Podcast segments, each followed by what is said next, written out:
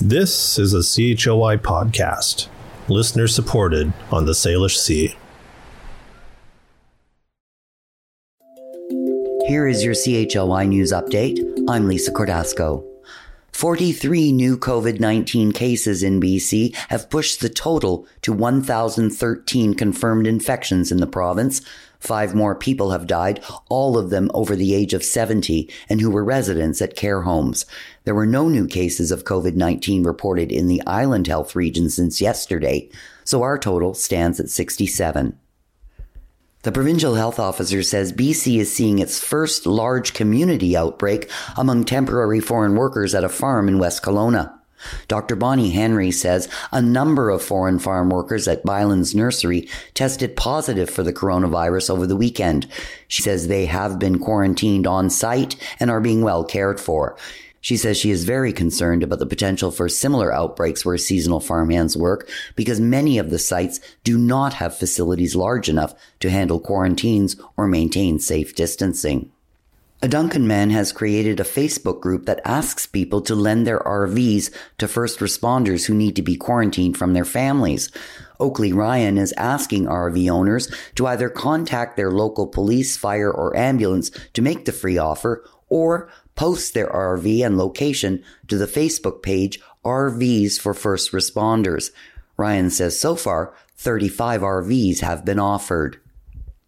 The province is helping parents who are essential service workers to find childcare during the coronavirus pandemic.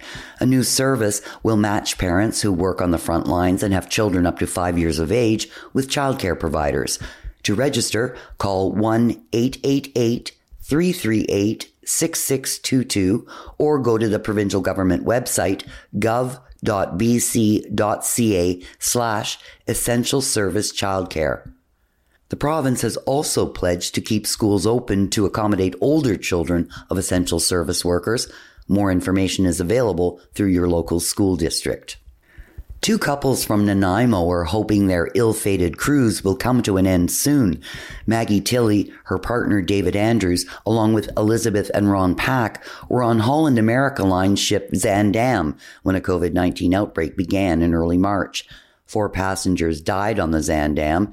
Tilley told the Vancouver Island Free Daily both couples and other healthy passengers were transferred to a sister ship, the Rotterdam, last weekend. The ships are traveling in tandem heading to the coast of Florida. They are hoping officials in Fort Lauderdale will allow them to dock. The ships have been denied landing at ports along the coasts of South America since mid March. For CHLY News, I'm Lisa Cordasco. Do you like these updates? Support them by sharing this podcast on Facebook or Twitter and by rating it on iTunes or your preferred podcast app. Have a tip or story idea? Send it to news at chly.ca. This project is funded by the Community Radio Fund of Canada and Heritage Canada's Local Journalism Initiative. Learn more at chly.ca slash LJI.